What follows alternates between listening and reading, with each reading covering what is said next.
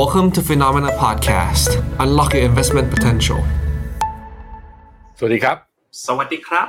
พบกับรายการ The Opportunity for DIY Portfolio รายการสำหรับนักรบชาวกองทุนรวมที่เป็นสาย DIY นะ มาหากลยุทธ์ มาหาวิธี มาดูกันว่าโอกาสในการลงทุนผ่านกองทุนรวม กับพอร์ตที่คุณจัดได้เองแบบ DIY หรือ Do It Yourself เนี่ยเป็นอย่างไรกันบ้าง ก็พบกับผมนะ แล้วก็คุณเจษ เป็นเวลาเช่นเดิมนะครับ ประมาณหนึ่งทุ่มห้านาทีโดยประมาณในทุกวันจันทร์นะครับ ก็สัปดาห์ที่แล้วเนี่ยต้นปีเราไม่ได้มีไลฟ์มันเป็นเพราะว่าวันจันทร์นั้นเป็นวันหยุดชดเชยปีใหม่ใช่ไหมอืมอันนี้ก็เลยเป็นไลฟ์ครั้งแรกของปีนี้เลย ซึ่งต้องบอกว่ามาพร้อมตลาดที่สัปดาห์ที่ผ่านมายังมีความผันผวน แต่ในความผันผวนนั้น แปรเปลี่ยนเป็นโอกาสในการลงทุน ซึ่งวันนี้หัวข้อน่าสนใจมาก แล้วก็ใครที่ติดตาม FINNOMENA Morning Brief มาตั้งแต่ตอนเช้า แล้วก็ใครที่เป็นแพแฟนในแพลตฟอร์มของเราเนี่ยเห็นแล้วแหละว่าเช้านี้เรามี Tactical Call ตลาดหุ้นจีนกลับมาอีกครั้งหนึ่งนะก็เป็นหัวข้อที่หนึ่งในตลาดที่เราน่าสนที่น่าสนใจเราจะหยิบมาคุยกันในวันนี้นะครับคุณเจษครับผมก็โอ้เปิดปีมาปีนี้ดูสดชื่นกว่าปีที่แล้วชัดเจนเลยนะคุณแมงโดยเฉพาะตลาดหุ้นจีนเนาะที่เราเนี่ยมีการแนะนำเข้าลงทุนมายังจำกันได้เลยตั้งแต่แถวๆ พฤศจิกายนนะที่ตลาดห่างเสียงเนี่ยลบไปถึง3 standard deviation แล้วเนาะแต่มาจนถึงตรงนี้นี่มันค่อยๆดีขึ้นตามลำดับเลยคนรอบๆตัวนะครับ ก็เจอแล้วก็ส่วนใหญ่จะทักทายว่าเฮ้ยเริ่มที่จะคืนหุ้นจีนกลับมาแล้วหลังจากที่ลบกันลึกไปทีเดียวในหลายปีก่อนก่อนหน้านี้นะครับแต่ตอนเนี้ยสถานการณ์ล่าสุดเลยนะที่เรียกได้ว่าเข้มข้นอีกอันหนึ่งเลยนะเพิ่งเกิดขึ้นเมื่อวันศุกร์ที่ผ่านมานี่เองคือสิ่งนี้เลยคุณแม่เมื่อวันศุกร์เนี่ย ยิวลงอ่ายิวลงวันเดียวนะคุณแม่จากประมาณ อันนี้คือบอลยิวสองปีเนาะจากแถวแถวใช่เนี่ยแถวเกือบสี่จุดห้าลงวันเดียวศูนย์จุดสองเปอร์เซ็นต์ลงรวดเลยโหราคาพันธบัตรราคาตราสารหนี้วันศุกร์นี่พุ่งขึ้นกระชูดเลย มันเกิดขึ้นจากตัวนี้คุณแม่เอ่ออะไรเมื่อวันศุกร์เนี่ยมันมีตัว ISM ประกาศอือฮึแล้ว ISM เนี่ยของภาค non manufacturing เนี่ยโหตลาดคาดการณ์แบบห้าสิบกว่ากว่าๆเลยนะ ประกาศออกมาสี่สิบแปดกว่ากว่าๆคือ เข้าขั้นหดตัวเลย พอหดตัวปุ๊บเลยนะครับ มันก็เลยส่งผลให้เฮ้ยตลาดเนี่ยเริ่มคิดอย่างนี้ว่าเฟดเนี่ยที่บอกว่าจะขึ้นดอกเบี้ยได้เยอะๆเนี่ยตอนเนี้ยไม่น่าจะขึ้นได้เยอะ เพราะว่าตัวเลขเศรษฐกิจเนี่ยมันเริ่มหดเริ่มอ่อนตัวให้เห็นแล้วกลายเป็นเข้าเข้าทำนองแบบ bad news is good news นิดๆนะตอนเนี้ย พอข่าวร้ายอืมออกเชิงเศรษฐกิจกลับเป็นข่าวดีว่าเฟดจะขึ้นดอกเบี้ยไม่แรง อันเนี้ยประเด็นหนึ่งนะครับ อีกอันหนึ่งที่ต้องติดตามกันเลยก็คือวันพฤหัสนี้นะวันพฤหัสเนี้ยจะมีตัวเลข CPI ของทางอเมริกาประกาศ ซึ่งตลาดก็คิดว่าเราน่าจะได้เห็นตัวเลข CPI นะ ทั้งเดือนต่อเดือนและปีต่อปีเนี่ยอ่อนลงต่อเนื่องตามราคาพลังงานเนี่ยก็เป็นอีกเรื่องหนึ่งเลยนะครับ แต่ว่าตลาดหุ้นโดยรวมก็ถือว่าเปิดตัวได้ค่อนข้างสวย ในปีนี้ เมื่อวันศุกร์เนี่ยมีข่าวร้ายเชิงเศรษฐกิจออกมา แต่ว่า S&P 500 เนี่ยปรับเพิ่มขึ้นไปได้นะประมาณ 2%เมื่อวันศุกร์นะครับก็เลยทำให้เปิดปี S&P 500 ก็เข้าสู่โซนเขียวแล้วด้วยเช่นเดียวกันนะครับอืมอะครับผมแล้วเราไปดูหัวข้อของเราในวันนี้กันเลยนะครับ เราก็จั่วกันว่า tactical call CSI 300 ต้อนรับตรุษจีน หลังดวงเมืองเปลี่ยนโอ้โหดวงเมืองเปลี่ยนนะครับ แล้วก็หุ้นไทยรับอานิสงส์ด้วยหรือไม่เพราะมุมมองตราสารหนี้โลกนะครับ ก็ปีนี้เราก็มากันแบบเข้มข้นนะเปิดมาก็คอให้เห็นเลยนะครับ ทั้งสามตลาด คือจีนนะครับซึ่งจีนน่ะทุกคนทราบอยู่แล้วแหละว่าเรา call อ่าเป็นในเชิงบวกมาอย่างต่อเนื่องนะครับ แล้วก็หุ้นไทยแล้วก็ตราสารหนี้โลกสามตัวนะครับ ก่อนอื่นนะแม็กนี่มันจะตุดจีนแล้วเหรอนี่มันเพิ่งก้ามกราคมเองก็แถวๆวันที่ยี่สิบเนี้ยมกราเนี้ยปลายปลายเดือนนี้ก็เข้าสู่เทศกาลตรุษจีนแล้ว ก็เลยเป็นอาจจะเป็นที่มามุมหนึ่งคือเขาบอกว่าจีนไม่กลับไปล็อกดาวน์หรอก คือคนจีนเนี่ยไม่ได้เที่ยวแล้วก็ไม่ได้จับจ่ายใช้สอยตรุษจีนมาเนี่ยสองปีติดแล้ว ปีนี้เนี่ยคือรัฐบาลน่าจะเปิดให้มันมีเศรษฐกิจให้มันมีความคึกคักกันมากขึ้น แล้วหลังจากนั้นเราค่อยไปว่ากันว่าตัวเลขเป็นยังไงครับ โอเคอะไปเริ่มกันเลย ครับผมก็ตามธรรมเนียมนะครับ ก็ Fear and Greed Index เนี่ยมาเปิดดูล่าสุดก็ของเมื่อวันศุกร์ที่ผ่านมาตอนนี้อยู่ที่ระดับ 46 จุดนะ 46เนี่ยก็เป็นระดับ neutral คืออยู่กลางๆ ไม่ไม่ไม่อยู่ในช่วงโลภแล้วก็ไม่อยู่ในช่วงกลัวมากเกินไป ถ้าเทียบกับสัปดาห์ก่อนนะที่ตลาดหุ้นทางฝั่งอเมริกามีการปรับฐานลงมาเนี่ยตอนนั้นอยู่ที่ 38 ก็ต้องบอกว่าเซนติเมนต์ดูเหมือนจะดีขึ้น และโดยเฉพาะเมื่อวันศุกร์ที่ผ่านมาพอตลาดหุ้นอเมริกาบวกได้ต่อนั้น ตลาดทางฝั่งเอเชียเนี่ยเช้านี้นะอะวันนี้เนี่ยก็ปิดบวกได้กันเกือบหมดเลย ไม่น่าเชื่อหุ้นไทยเนี่ย เหลืออีกเพียงแค่ 9 จุดเท่านั้นจะขึ้นมายืนพันเจ็ดแล้วอีกรอบหนึ่งใช่ใช่ใช่ก็เลยห่อมาด้วยคุณแบงค์ผมห่อข้ามปีมาอืมแหมก็ก็ก็ยังยังยังห่ออยู่พออะไรห่อห่อเนี่ยนะอะไร M M สองสามสองสามนะครับผมอะประเด็นสำคัญประเด็นสำคัญวันนี้ ตัวตราสารหนี้โลกนะ เรามองว่าก็เป็นช่วงในการยังทยอยสะสมอยู่ เนื่องจากว่ามีแนวโน้มมีโอกาสสูงขึ้นเรื่อย ๆ ที่ธนาคารกลางทั่วโลกโดยเฉพาะอเมริกาเนี่ยจะชะลอการขึ้นดอกเบี้ย แล้วก็ yield spread นะครับก็คืออัตราไอตัวส่วนต่างของตัว yield เนี่ยก็ยังอยู่ในระดับที่กว้างน่าสนใจอยู่ ในทางฝั่ง asset class ตัวที่ 2 ที่เราไปดูกันก็คือเซตนะเรามองว่าก็คงสัดส่วนไว้ เศรษฐกิจไทยน่าจะได้อานิสงจากการท่องเที่ยว โดยเนี่ยนักท่องเที่ยวหลักเลยของไทย กำลังจะเข้ามาแล้วก็คือตั้งแต่เมื่อวานนี้ก็คือจีนนะครับ แต่ระดับประเด็นก็คือดัชนีหุ้นไทยเนี่ยถ้ามองในแง่ valuation อาจจะพบว่ามันแพงไปนิดอืมๆแล้วก็ EPS revision เนี่ยอาจจะไม่ได้ถูกปรับกำไรเพิ่มขึ้นมาก แต่อย่างไรก็แล้วแต่หุ้นไทยได้เรื่อง sentiment นะฟันโฟลไหลเข้ามาค่าเงินบาทแข็งค่าต่อเนื่อง ต่างชาติซื้อสุทธิ แถมมี sentiment เรื่องท่องเที่ยวเนี่ยมา แล้วก็ดันดัชนีขึ้นมาด้วย แถมเดลต้าเนี่ย ไม่ได้วิ่งขึ้นต่อนะ แต่กลายเป็นว่าเซ็ตสามารถวิ่งได้ แสดงว่าใช่ใช่ใช่ DELTA effect มีผลก่อน แต่กลายเป็นว่าการซื้อหลังจากนั้นมาในช่วงสองสามวันเนี้ยไม่ได้ซื้อแค่เดลต้าไปซื้อหุ้นตัวอื่นด้วยอย่างจากวันนี้ผมเห็นไหลเงิน fund flow ไหลมาพวกแบบอะไรนะสินเชื่อจำนำทะเบียนอะค่อนข้างเยอะพวกอืมตระกูลสวัสด์ MTC อะไรแบบเนี้ยนะครับ เพราะฉะนั้นเนี่ยอือฮึก็เซ็ตเนี่ยส่วนตัวผมนะ ก็ปลายปีผมมีทำเนียมชอบหาอะไรแบบห่อข้ามปีไปปีนี้ผมตัดสินใจลอง ลองเซ็ตข้ามปีไปด้วยเรื่องเดียวเลยนะ ด้วยเซนติเมนต์ที่เชื่อว่าน่าจะดีขึ้นจากกรณีของของจีนนี่แหละ ก็เชื่อว่าปีนี้แบบ จีนที่จีนเขาชัดแล้วไงเขาแบบเทรนด์เปิดเมืองมันมาเต็มๆไงก็เชื่อว่าต้นปีเนี่ยก็จะต้องมีข่าวนักท่องเที่ยวจีนมาถึงเมืองไทยแล้วอะเศรษฐกิจปีนี้มีโอกาส revise up ตัวเลขท่องเที่ยวนะที่เราก็เราก็ไลฟ์มาตลอดตัวเลขท่องเที่ยวก่อนอันนี้ก็ อะไรนะ ไม่ได้รวมจีนมาด้วยนะทททไม่ได้เอาจีนเข้ามารวมคำนวณก็เลยคิดว่า มันมีโอกาส upside ตรงนี้นะครับอืมครับผมก็สำหรับ CSI 300 แล้วก็ระยะกลางเนี่ยจริง ๆ แล้วจีนเป็น target นะอยู่ในอ่า first half outlook ของเราเลยว่าจีนนี่เป็น target เราเชื่อว่าปีนี้จะเป็นปีที่ดี ในระยะสั้นเนี่ยก็เกิดแรง sentiment เชิงบวกหลังจากที่สามารถยืนแถวๆ4,000 จุดได้สำหรับ CSI 300 ก็เกิดแรง technical ระยะสั้นเก็งกำไร ซึ่งเราคิดว่าระยะสั้น ๆ เลยนะ ประมาณ 1-2 1-2 เดือนข้างหน้า upside ระดับ 10%เนี่ยพอเป็นไปได้ครับอะเราไปดูตลาดการลงทุนทั่วโลกนะ เปิดมานะอันนี้แค่สัปดาห์แรกนะก็คือเนี่ยสัปดาห์ที่แล้วจนถึงวันศุกร์นะสังเกตอย่างหนึ่งนะอะไรปีที่แล้วขึ้นเยอะๆ มาอยู่ขวาสุดเลย ติดลบไปอืมน้ำมันลบไปแปดเปอร์เซ็นอะไรปีที่แล้วนะลงเยอะๆนะก็คือ emerging market ยุโรปเนาะ ได้รับผลกระทบไปเยอะนี่ติดบวกเลยเห็นไหมเห็นไหมค่อนข้างชัดเจนนะว่า เปิดปีมาค่อนข้างกลับข้างกัน ชัดเจนอืมนะครับ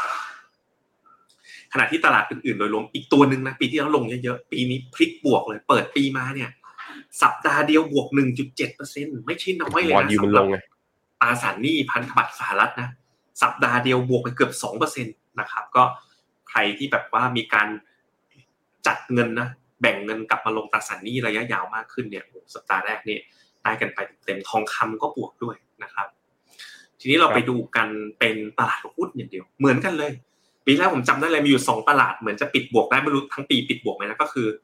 อ่าอินโดนีเซียกับบราซิลเนาะแล้วก็ตลาดที่แข็งมากๆก็คืออินเดีย เปิดปีมาสัปดาห์แรกเนี่ยไอ concept mean reversion มักจะใช้งานได้ก็โอ้โหก็ลบไป แต่ก็ไม่ได้ลบเยอะนะ ส่วนตลาดที่บวกเนี่ยก็คือจีนเลย H-Share เนี่ยนะครับ โอ้อาลีบาบานะแจ็คหมามากินผัดไทยเจ๊ไฝประตูผีทีเดียวนี่หุ้นเอชแชร์ขึ้นเอาขึ้นเอาเลยนะไม่เกี่ยวกันแหมอย่ามาลิงก์กันเด็เกี่ยวไหมไม่เกี่ยวเนาะเห็นไม่อะไรนะเกี่ยวเขาเขาเขาอะไรนะเขาวางอะไรนะอำนาจในการบริหารปุ๊บแล้วก็บินมาเมืองไทยเลยใช่ไหมอืมอืมใช่ดีนะอันนี้สนับสนุไปนดูการต่อท่องเที่ยวเลยอืมนะครับอะแบงค์อะต่อปุ๊บ ครับผมในแง่ของรีดนะครับสัปดาห์ที่ผ่านมาก็รีดทางฝั่งยุโรปนะบวกได้ดีเดียว4เปอร์เซ็นแต่จริงๆก็รีดทั้งโลกเนี่ยแหละ ยกเว้นก็แค่ญี่ปุ่นนั่นแหละ นอกนั้นก็สามารถที่จะบวกกลับมาได้ แต่รีดนี่ก็มีไว้เพื่อการกระจายความเสี่ยง แต่ว่ามันเขาเรียกว่าเริ่มถูกท้าทายจากอำนาจของตราสารหนี้ที่ดอกเบี้ยมันขึ้นมา ก็ต้องมาดูกันต่อไปว่า แต่ว่าเอยอ่านี่สงจากการเปิดเมืองกับกิจกรรมทางเศรษฐกิจที่มันเปิดขึ้นอย่างเงี้ย แล้วก็ ก่อนหน้านี้ปีปีสองปีที่ผ่านมา occupancy rate มันยังค่อนข้างต่ำอยู่ ก็ยังทำให้ยังมี outlook นะ ที่ดีต่อ REIT ในการกระจายความเสี่ยงอยู่ครับอืมรีดเนี่ยนอกจากใช้กระจายความเสี่ยงเนี่ยนะครับ ก็ใช้ในการแสดงความไว้อาลัยได้ด้วยนั่นเป็นพวง REIT เอามาแล้วครับมุกแรกไม่ใช่ปี2023นะฮะอะต่อแม่ครับผมในส่วนของ Currency ค่าเงินนะครับ กลายเป็นว่า กลายเป็นว่า บาทไทยครับ ผมลองไปดูตัว dashboard performance นะบาทไทยตอนนี้แข็งค่าที่สุด เมื่อเทียบกับดอลลาร์ในเอเชียเนี่ยแข็งสุดเลย ตอนนี้โอ้โห สัปดาห์เดียวแข็งขึ้นมา 2.4 ถ้าย้อนหลังกลับไป 1 เดือนเนี่ยแข็งขึ้นมาเกิน 3%อันดับ2เนี่ยถ้า 1 เดือนเนี่ยคือเยนอันดับ 3 คือ Korean won ไม่รู้แบบต่างชาติมาชอบอะไรเราเยอะแยะนะ ในขณะที่จริงๆแล้วการแข่งค่าของค่าเงินบาทเนี่ยก็ต้องบอกว่าไม่ได้มาจากการที่ดอลลาร์นั้นอ่อนค่าแบบพรวดพลาดเยอะแยะขนาดนั้น ตอนแรแล้วอักนเนี้ยแข็เป็งนด้วยเนี่ยฟันโตแข็งหน่อยๆเลยใช่ใช่เพราะฉะนั้นเรื่องเนี้ยอืมน่าสนใจน่าติดตามต่ออมว่ามันเกิดอะไรขึ้นต่างชาติมาชอบอะไรเราในช่วงนี้ ซึ่งผมลองไปแทร็กย้อนหลังดูสัปดาห์ที่แล้วเนี่ย ต่างชาติซื้อสุทธิในตราสารหนี้นะหกหมื่นหกพันล้าน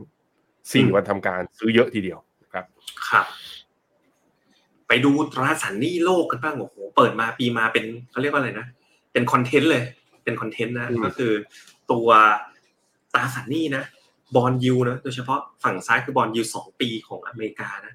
ลบไปถึง 0.18เปอร์เซ็นต์่ะหรือภาษาอกองทุนเขาเรียก 18 basis point ก็คือถือว่าลบแรงนะสัปดาห์แรกนะครับแล้วก็อ่าก็เอาดึงนะเวลา bond yield อเมริกาลงมันก็ลงด้วยกันหมดนะ bond ไทย yield ไทยก็ลงไปกับเขากับพี่เขาด้วยนะเช่นเดียวกับตัวบอล10 ปีอันนี้หนักกว่าอีกนะคือความ invert นี่ก็ยิ่ง invert หนักไป bond yield 10 ปีเนี่ยลบไปถึง 32 basis point หรือ 0.32% ก็เลยผลักดันให้ผลตอบแทนนะ ของตราสารหนี้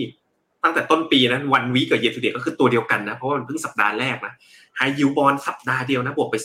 2% investment grade bond บวกไป 1.8 treasury bond บวกไป 1.7นะเพราะฉะนั้นไอ้วิวทีมของเราเนี่ยที่บอกว่าให้เอาตราสารหนี้มาใช้การกระจายความเสี่ยงเนี่ยเปิดสัปดาห์แรกมาเนี่ยถ้ามิสไปนี่ก็หายไปเยอะเลยนะ 1.7%นะครับเพราะถ้าเป็นอย่างนี้ 52 สัปดาห์นี่ก็เกือบ 100%นะคงเป็นไปไม่ได้นะ นะครับแต่ว่าสัปดาห์แรกนี่ถือว่าอยู่ลงได้ได้ได้เยอะมากๆเลยนะครับ อีกอันหนึ่งนะโอ้เปิดปีมาคุณแบงค์รู้สึกเลยนะ ปีนี้ว่าแบบ sentiment การลงทุน แล้วก็ทั้งไลฟ์ตั้งแต่วันพฤหัสแล้วคุณแบงค์วันพฤหัสก็คนมาดูเยอะนะ sentiment แบบเปิดปีคนเริ่มรู้สึกเลยว่า sentiment กลับมาลงทุนกลับมา invest กันเยอะขึ้นนะ ของคุณแบงค์ทาง Morning Brief content อื่นๆเป็นไงบ้าง ขึ้นมาก็ขึ้นมาจากปกติแถว peak เห็น peak แถวมาสักสองพันสามสองพันสี่มีวันเนี้ยอ่าขึ้นมาเกือบเกือบสองพันแปดก็คนเริ่อ่ามใช่ไหมใช่ไหมเช้าเช้าๆผมดูก็รู้สึกคนเริ่มกลับมาดู investment ใช่ content เยอะระดับหนึ่งนะซึ่งตัวนี้เป็นเป็น leading indicator ชั้นดีเหมือนกันนะเว้ยที่ที่ชี้ว่าเฮ้ยตลาดมันเริ่มเริ่มกลับมาแล้ว ตอนนี้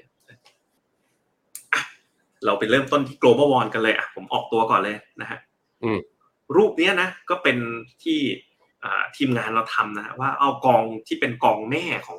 อ่าตราสารหนี้นะแต่จุดที่จะพอยคือวงกลมเขียวๆเนี่ยนะใครดูไม่ทันแคปจอได้ ปีที่แล้วเนี่ยกองตราสารหนี้นะโอ้โหลบกันทั่วหน้าเลย จะมีไอ้เจ้า H2O High Conviction ตัวเดียวแหละแต่ว่ากองนี้มันเป็นพวกแบบไม่ได้ลิงก์กับตลาดอะคนอื่นเขาบวกกองนี้ชอบลบอะมันจะเป็นกลับข้างกันซะเยอะนะครับ ก็ปีที่แล้วโดยรวมเนี่ยอย่างโห กองพิมโคเนี่ย ก็ลบไป PIMCO Income นะกองยอดฮิตก็ลบนะแต่ลบน้อยนะเจ็ดเปอร์เซ็นจูปิเตอร์เนี่ยกองแม่ก็คือพัทละจียูบอลเนี่ยก็ลบสิบห้าเปอร์เซ็นเป็นต้นเนาะมันการปรับลงของตราสารหนี้ปีหนึ่งแบบสิบเปอร์เซ็นบวกลบนี่มันมันไม่ได้เห็นกันบ่อยๆแต่พอปีนี้มาก็เห็นได้ชัดว่าเปิดปีมาเนี่ยไอตัวดัชนีตราสารหนี้ต่างๆเนี่ยก็ฟื้นตัวค่อนข้างชัดเจนนะครับ ซึ่งก็เป็นตีมหลักของเราอันหนึ่งในปีนี้ด้วยนะครับ ตัวเพิ่มขึ้นของของราคาตราสารหนี้ก็คือยิวของมันเนี่ยปรับตัวลดลงเนี่ยก็อยู่ท่ามกลางมุมมองว่าเอ๊ะตัว Fed fund rate เนี่ยซึ่งปัจจุบันเนี่ยมันเฮ้ย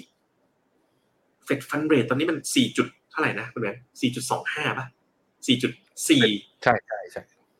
สี่จุดสองห้าถึงสี่จุดห้าตอนนี้ใช่ไหมก็คือสี่จุดสามเจ็ดห้าอืมแต่ปรากฏว่าเจ้า bond yield สองปีมันลงไปสี่จุดสองเฉยเลยอะกลายเป็นว่าบอลยูสองปีตอนเนี้ยลงต่ำกว่าเฟดฟันเรทแล้วนะ ซึ่งตามหลักเนี่ยมันไม่ควรเป็นอย่างนั้นเออเชื่อว่าเฟดไม่ขึ้น ตอนนี้ตลาดกำลังบอกว่าเฟดจะไม่ขึ้นดอกเบี้ย เป็นไปได้ไหมคุณแม่เฟดจะไม่ขึ้นดอกเบี้ย ประชุมครั้ต้องต่อไปขึ้นสิยังไงก็ต้องขึ้นต่อเงินเฟ้อยังอยู่เลยเฮ้ยแต่ตลาดกำลังเชื่อว่าเฟดจะไม่ขึ้นดอกเบี้ยแล้วนะนั่นน่ะสินั่นน่ะสิอืมคือถ้าพลิกมาทางเนี้ยดีกันหมดแหละ แต่เขาว่าอืมมันจะไม่ดีไอ้ตรงที่ว่าถ้าเรายังมีถือพอร์ตเรายังว่างๆอยู่อะ มันวิ่งโดยที่ไม่มีเรามันจะไม่ดีตรงนั้นแหละ อืม เหลืออีกนู่นอะ อีกสามอาทิตย์ Fed meeting ครั้งแรกเนี่ย รู้กันนู่นหนึ่งกุกุมมภาภาหนึ่งกุมภาอืมหนึ่งกุมภาวันพุธก็ไปไลฟ์วันพฤหัสอะอ่าแต่ใครดู Morning Brief ก็ดูเช้าวันพฤหัสที่สองกุมภานะครับอะต่อเลยคุณไหมอะครับผมคราวนี้ไอ้มุมเมื่อกี้คุณเจษแย้มๆบอกไปแล้ว ก็คือเมื่อวันศุกร์ประกาศตัวเลข ISM non manufacturing ลงมาต่ำกว่า 50 คราวนี้ในแง่มันก็มีตัวเลขดัชนีอีกตัวหนึ่งที่เขาใช้ตัววัดนะก็คือ City Economic Surprise Index ถ้าปรับตัวลงแปลว่าตัวเศรษฐกิจที่ออกมามันแย่กว่าที่ตลาดคาด ไม่ใช่แย่อย่างเดียวนะแย่กว่าที่ตลาดคาดด้วยอืมก็จะเห็นว่ามันมาในทิศทางเดียวกัน คือภาคการผลิต แย่แถมไอตัวภาคไอบริการเนี่ยตัว non non manufacturing ก็ออกมาแย่ด้วย พอครับออกมาแย่ปุ๊บ break even inflation ก็ออกมาก็เลยคาดการณ์เงินเฟ้อก็เลยบอก ถ้าเศรษฐกิจมันแย่แล้วเงินเฟ้อมันจะมีได้มันจะมีได้ไงอะพอไม่มีปุ๊บมันก็เลยสะท้อนมาที่ตัว bond yield สิบปีอ้าวถ้าอย่างนี้ เศรษฐกิจแย่แบบนี้งั้นเราไม่จำเป็นที่จะต้องขาย bond แบบว่าแบบ yield สูงๆไม่จำเป็นต้องสู้ขึ้นดอกเบี้ยนี่อย่างนี้ดอกเบี้ยอาจจะลงหรือเปล่า ก็เลยมีแรงซื้อในตลาด bond กลับมา bond yield สิบปีก็เลย ร่วงนะจากที่โอ้โหขยับขึ้นไปจากประมาณสักสามจุดแปดสัปดาห์ที่แล้วอืมแป๊บเดียวลงมา 25 basis point เกือบเกือบ 30 basis point ลงมาที่ 3.5 อีกรอบหนึ่งนะครับนะที่ตัวสเปรดของบอลเนี่ยก็ขึ้นไต่ขึ้นมาอยู่ที่ระดับค่อนข้างสูงนะอ่าตัว ดูตรงนี้ก็คือตัว investment grade bond เมื่อเทียบกับตัว US Treasury ตอนนี้อยู่ที่ประมาณเนี่ย1.44 ในขณะที่ตัว high yield เนี่ยสเปรดอยู่ที่ประมาณสัก 4.37 เนี่ย ก็คือถามว่าแล้วมันน่าสนใจยังไง ก็คือมันน่าสนใจตรงที่ว่าปกติแล้วถ้าภาวะเศรษฐกิจปกติหรือว่าเรียกว่าถ้าเมื่อไหร่บอลมันจะวิ่งนะบอลจะวิ่งเนี่ยสเปรดมันจะกลับมาแคบนั้นเนี่ยตอนนี้ตราสารหนี้มันสะท้อนไอตัวภาคตราสารหนี้ภาครัฐสะท้อนแล้วมันเริ่มลงมาแล้ว คำถามคือ ถ้ามีการลดดอกเบี้ย หรือชะลองเศรษฐกิจจริงจนเฟดต้องกลับมากระตุ้นน่ะตัว investment grade กับเนี่ยตัวพวกเนี้ยตราสารหนี้สามประเภทเนี้ยยิวจะลงมา ถ้าสมมุติว่าสเปรดมันแคบลงมา ก็แปลว่าโอกาสในการลงทุนในตราสารหนี้ก็เพิ่มขึ้นไปอีกนะฮะก็สามกองทุนตราสารหนี้โลกที่น่าสนใจที่นำมาฝากกันวันนี้นะเป็นสามกองสามสไตล์เลยนะครับเพราะว่าโอ้คนไทยลงกองตราสารหนี้โลกกันเยอะนะถ้ากองแรกนะ SCB Globe เนี่ย จะหนักไปทางพวกพันธบัตรรัฐบาลเลยถ้าใครนะมองว่าแบบเฮ้ยเศรษฐกิจไม่ดี แล้วก็บอลยูมันไปต่อไม่ได้เนาะไปพันธบัตรรัฐบาลเนี่ยจะได้ประโยชน์เต็มๆนะฮะยูจิสเนี่ยอันนี้มันเป็นเป็นสไตล์แบบลูกไม้แพรวๆนะมีการใช้หลายๆ strategy แล้วก็เน้นไปในการสร้าง U ที่สูงระดับหนึ่ง แต่ก็กระจายและ duration เนี่ยจะไม่ได้สูงมาก อันนี้จะเป็นสไตล์ diversify นะครับ ส่วน Jupiter เนี่ยจะมีคล้ายๆ SCB Globe อะคือ duration ยาวหน่อยนะ แต่ว่ามีทั้งพันธบัตรแล้วก็เน้นตราสารหนี้ภาคเอกชนคู่ไปด้วยนะครับ ซึ่งถ้าเราไปดูในสัดส่วนการถือครองของแต่ละกองทุนนะ เจ้า SCB Globe เนี่ยจะเป็นพันธบัตรรัฐบาลถึง 76%ดังนั้นเนี่ยถ้าอยากจะได้แบบอันนี้ส่งเต็มๆนะคุณแบงค์จากบอลยูพันธบัตรที่ปรับตัวลดลงนะ SCB Globe มันจะได้เต็มๆ เพราะว่า ถ้าพันธบัตรบอลยูปรับตัวลดลง แต่ว่าเศรษฐกิจมีประเด็นด้วยเนาะพวกคอร์เปรสอะมันอาจจะไอ้สเปรดอาจจะกว้างขึ้น กลายเป็นว่า Mark to Market อาจจะได้ไม่เต็มนะอันนี้ SCB Globe เนี่ยเหมาะสำหรับคนที่แบบว่าจะใช้เพื่อกระจายความเสี่ยงจ๋าเลย แล้วก็หรือหวังว่าแบบเฮ้ยคิดว่าเฟดเนี่ยจะต้องปรับทางนโยบายดอกเบี้ยขึ้นไม่ได้เผื่อต้องลดนะ SCB Globe เนี่ยจะจะวิ่งได้ดีที่สุดนะครับขณะที่ UGIS เนี่ยจะเน้นแบบ duration เขาจะไม่ยาวอะผมดูกี่ทีนะก็สองปีสามปีแถวๆเนี้ยแล้วเขาจะเน้นแบบว่าไป short ตัวพันธบัตรเพื่อเอามาสร้างยิวเพิ่มคือไป short พันธบัตรไป long แต่ไป long พวกตราสารหนี้ภาคเอกชน เพราะฉะนั้นกองนี้มันเป็นสไตล์เน้น income มันจะไม่ผันผวนมากนะครับ แต่ว่าเหมาะแบบถือยาวๆไปกองนี้เป็นกองที่ถ้าถือยาวนะเราให้เป็นอันดับหนึ่งตัวที่สุดท้ายคือ KKP GU Bond ขีด H เนี่ยที่กองแม่เป็นจูปิเตอร์นะครับก็จะมีหุ้นกู้ ในบริษัทเอกชนค่อนข้างมาก ดังนั้นเนี่ยจูปิเตอร์จะเหมาะอะไรเหมาะกับกรณีที่ดอกเบี้ยไม่ขึ้นนะแต่ไม่เกิดวิกฤตเศรษฐกิจนะเพราะฉะนั้นตัวตราสารหนี้ภาคเอกชนไม่ได้มีปัญหาเรื่อง default หรืออะไรมากนะครับ เพราะฉะนั้นเนี่ยถ้าถามผมเหรอ ระยะยาวเนี่ยชัดเจนว่าเป็น u g i s คิด N เนาะที่น่าสนใจลงทุนนะครับ แล้วก็ถือเป็นแบบ core port ระยะยาว ซึ่งกองเนี่ยพวกตระกูลกองอย่าง All Balance ตระกูลกองอย่างพวก กองพอร์ตพวก RIS GIF เนี่ยก็จะมีกองนี้อยู่ด้วย แต่ว่าถ้าถ้าใช้เป็นมุมมองที่สั้นลงมาหน่อยว่าเอ๊ะตัวไหนน่าจะได้ capital gain เยอะมากกว่ากันเนี่ย ผมคิดว่า SCB Group เนี่ยก็จะมีโอกาสเรื่อง capital gain ระยะสั้น หรือ KKP GU Bond เนี่ยก็มีโอกาสที่มากกว่านะครับ ซึ่งถ้าเราไปดู duration เนี่ยก็จะเห็นว่า SCB Group เนี่ยนะครับ ตรง segment 10 ปีเนี่ย ปีเนี้ย 10ปีเนี่ยมันลงมาตั้งเยอะใช่ไหมโอ้โห10ปีเนี่ยบอลยูลง 0.3%คูณ 10 ก็ไปสิก็กำไรสัปดาห์เดียวก็ 3%แล้ว แล้วจะเห็นว่า SCB Group เนี่ยจะมีสัดส่วน duration ที่อยู่ตรง 10 ปีค่อนข้างเยอะ 10 ปี 7 ปีเนี่ยจะเยอะกว่าเขาเพื่อนเลยนะครับ ก็จะได้อันนี้ส่งตรงเนี้ยเยอะกว่าเขานะครับ แล้วก็ถ้าเอา duration ของพอร์ตโดยรวมอุ้ยยูจิสนี่ก็ขึ้นมาเยอะเหมือนกันนะ แสดงว่าเขาก็เริ่มมองเห็นคล้ายๆกันเหมือนกันนะครับ สรุปนะครับมุมมองของตราสารหนี้โลกนะครับ การขึ้นดอกเบี้ยนะใกล้ถึงจุดสูงสุดแหละผมว่าแถวต้นเดือนหน้านี้ลุ้นกันหนักๆเลยแหละว่ามันน่าจะเสียงแตกระดับหนึ่งนะครับ ยิ่งเดี๋ยวต้องรอดูตัวเลขเงินเฟ้อด้วยว่าเป็นยังไงนะครับเพราะนั้นทยอยนะ ถ้าถือยาวๆก็ยูจิสนะครับถ้าเน้นแบบคอร์เปรสนะ หวังผลตอบแทนที่สูงจากเครดิตสเปรดไป KKP แต่ถ้าจะมองว่าโอกาสลงทุนจะเปลี่ยนเป็นดอกเบี้ยเป็นขาลงเนี่ยเป็น SCB Group นะครับ ถามคุณแบงค์ปีเนี้ยตอนเนี้ยนะครับ ถามแทนท่านผู้ชมเลยยูจิสจังหวะนี้เอายูจิสเพราะว่าผมเดาไม่ได้ว่าดอกเบี้ยมันจะลงเร็วหรือเปล่า แล้วก็ดูจากผลการงานที่ผ่านมาแล้วก็ UGIS เนี่ยมีความ active ในการยืดหยุ่นในการปรับพอร์ตมากกว่า มันเชื่อมือ fund manager ผมมองอย่างนั้นนะแล้วคุณเจษอะผมอะผมไปมองที่เป็นภาพระยะสั้นนะผมว่า SCB Growth นี่น่าสนใจเหมือนกันในภาพระยะสั้นเพราะว่า ไอ้ bond yield ตัวยาวๆดูมันอาจจะลงได้อีกยังไงแต่ถ้ายาวๆเลยถือระยะยาวก็ยูจิสไปนะครับอะแวะมาชมคอมเมนต์กันดีกว่านะครับ แวะมาที่คอมเมนต์นิดหน่อยนะครับพี่โอ้โหนรงศักดิ์บอก เหินหนานประกาศติดโควิดแล้วแปดสิบเก้าเปอร์เซ็นต์เลยคุณแม่ไม่น่าจะขนาดนั้นนะ เขาไม่น่าจะประกาศนะ น่าจะเป็นแบบว่าแหล่งข่าวไหนสักแหล่งมากกว่าที่บอกว่าเปิดเผยออกมา ผมว่าทางการจีนไม่น่าประกาศ มันก็มองได้เป็นทั้งเรื่องข่าวร้ายและข่าวดีนะ ข่าวดีคือคนที่รอดแล้วออกมาเนี่ย แปลว่าเหอหนานนี่ herd immunityเกิดขึ้นแล้ว ไม่ติดอีกรอบหนึ่งแน่ๆ มองอย่างนั้นนะ อืมคุณปูถาม X เ e งเข้าได้ไหมโอ้ถ้าจะเข้าต้องศึกษารายตัวดีๆ นะ ถ้าไม่ถ้าไม่แม่นนี่ก็ไปนู่นเลย PC Green นะครับ อยากได้กองแบบ Mega Ten แบบป้องกันความเสี่ยงอัตราแลกเปลี่ยนน่าจะค่อยๆฟื้นนะ Mega Ten นะครับ mark ราคาวันนี้ก็น่าจะเริ่มดีขึ้นนะครับ ลองแบบอ่านคอมเมนต์ระหว่างกลางรายการบ้างนิดนึงเดี๋ยวถ้าเป็นหุ้นจีนเดี๋ยวไว้รอทีเดียวนะ เพราะเราเดี๋ยวเราจะมีคุยหุ้นจีนกันในตัวสุดท้ายนะครับ เดี๋ยวคุณคุณลงศักดิ์เกือบดีแล้วเขาบอกว่า FINNOMENA คือสิ่งที่ดีที่สุดในการแนะนำลงทุนเกือบดีแล้ว ขอสะกด FINNOMENA ตัว MI เนี่ยเป็น ME เนี่ยจะดีมากเลยนะครับเฮ้ยแต่ว่าขอบคุณมากเลยนะครับขอบคุณมากคือเราเราอยากเป็นสิ่งนี้เลยเนาะสิ่งที่คุณลงศักดิ์พิมพ์มาเมื่อกี้คือสิ่งที่เราอยากเป็นเลย เป็นอะไรที่อ่านแล้วเอออยากเป็นอย่างเงี้ย พยายามเป็นให้ได้นะครับ ก็นี่ผมคุยว่าผู้ชมคุณจงเกียรติถามมา คุณเจษพอบอกเนี่ยมาสมมุติว่าถือสักหกเดือนอย่างเงี้ยในกองตราสารหนี้สามกองเนี่ย expected return ต่อกองตราสารหนี้เหล่านี้มันคงไม่เยอะเท่าหุ้นหรอก แต่มันจะประมาณประมาณเท่าไหร่ ผมว่านะ ครึ่งปีนะ ถ้าเกิดคิดเป็นผลตอบแทนนะ แบบยังไม่ annualize ผมว่ามีห้าเปอร์เซ็นต์ถ้า annualize คือสิบปีเนี้ยเพราะปีที่แล้วมันลงเยอะไม่ใช่หรอกปีที่แล้วมันลงเยอะเกิน แล้ว running yield มันก็แบบขึ้นไปไกลมากนะหกเปอร์เซ็นต์เจ็ดเปอร์เซ็นต์ครับ ผมว่าปีนี้ annualize น่าจะมีแบบเลขแบบห้าหกเจ็ดเป็นอย่างน้อยนะตราสารหนี้ควรจะมีในพอร์ตหมดเลยครับผมอะไปสู่ช่วงต่อไปครับ สินทรัพย์ต่อไปคืออืมหุ้นไทย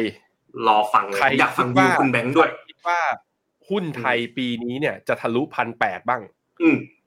อะพิมพ์คำว่าทะลุมาหน่อย ใครคิดบอกว่า บอกว่าไม่ถึงหรอกบอกว่า จะปิดปิดปีต่ำกว่าตรงที่จุดตรงเนี้ย จุดที่เราอยู่กันตรงเนี้ยพันหกร้อยเก้าสิบเนี่ย ลองพิมพ์ความเห็นกันเข้ามาหน่อยเดี๋ยวแล้วเดี๋ยวพอจคุณบแบงค์แล้วเดี๋ยวเราคุณแบงค์เอาทะลุพันแปดหรือทะลุพันเจ็ดนะเอาทะลุพันโหพันเจ็ดมันแป๊บเดียวไงเอาอะพันปีเจ็ดเนี้ยนี่ทะลุเก้าจุด1,800ไหมเอาเอาพันแปดเลยเหรอเออพันแปพัดนแปดนี่มันไฮเก่าเลยปะใช่ ไม่ไปเผาไอ้ไพไฮเก่ามันพันแปดร้อยสี่สิบอืมทะลุเลย นี่ มีมีคนบอกสายทะทะลุลุทะลุ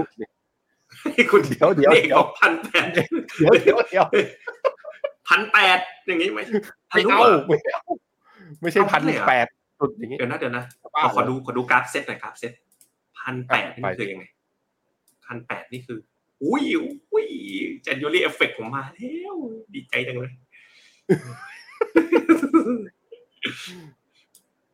แต่ไม่รู้ไทยเดิมมันแถวๆประมาณพันเจ็ดร้อยเห็นไหมพันเจ็ดร้อยผ่านแล้วแหละเจ็ดร้อยมาขนาดนี่นี้นี่นี่นี่ไฮเก่าคืออันนี้ป่ะเออไม่ใช่นะทำไมไฮเก่ามันอยู่ไกลจังเลย วีคกราฟวี week คกราฟอะวีคครับพี่เลยแล้วกดดับเบิลคลิกเนี่ยพัน double แปด click ร้อยคือสี่สิบดับเบิลคลิกแล้วมันยังไง คุณดับเบิลคลิกอ๋อนั่นน่ะได้ไงใช้ไม่ค่อยจะเป็นเลยไฮนี่เก่าไงปีสองพันสิบแปดเห็นไหมต้นปีเห็นไหมนะอืม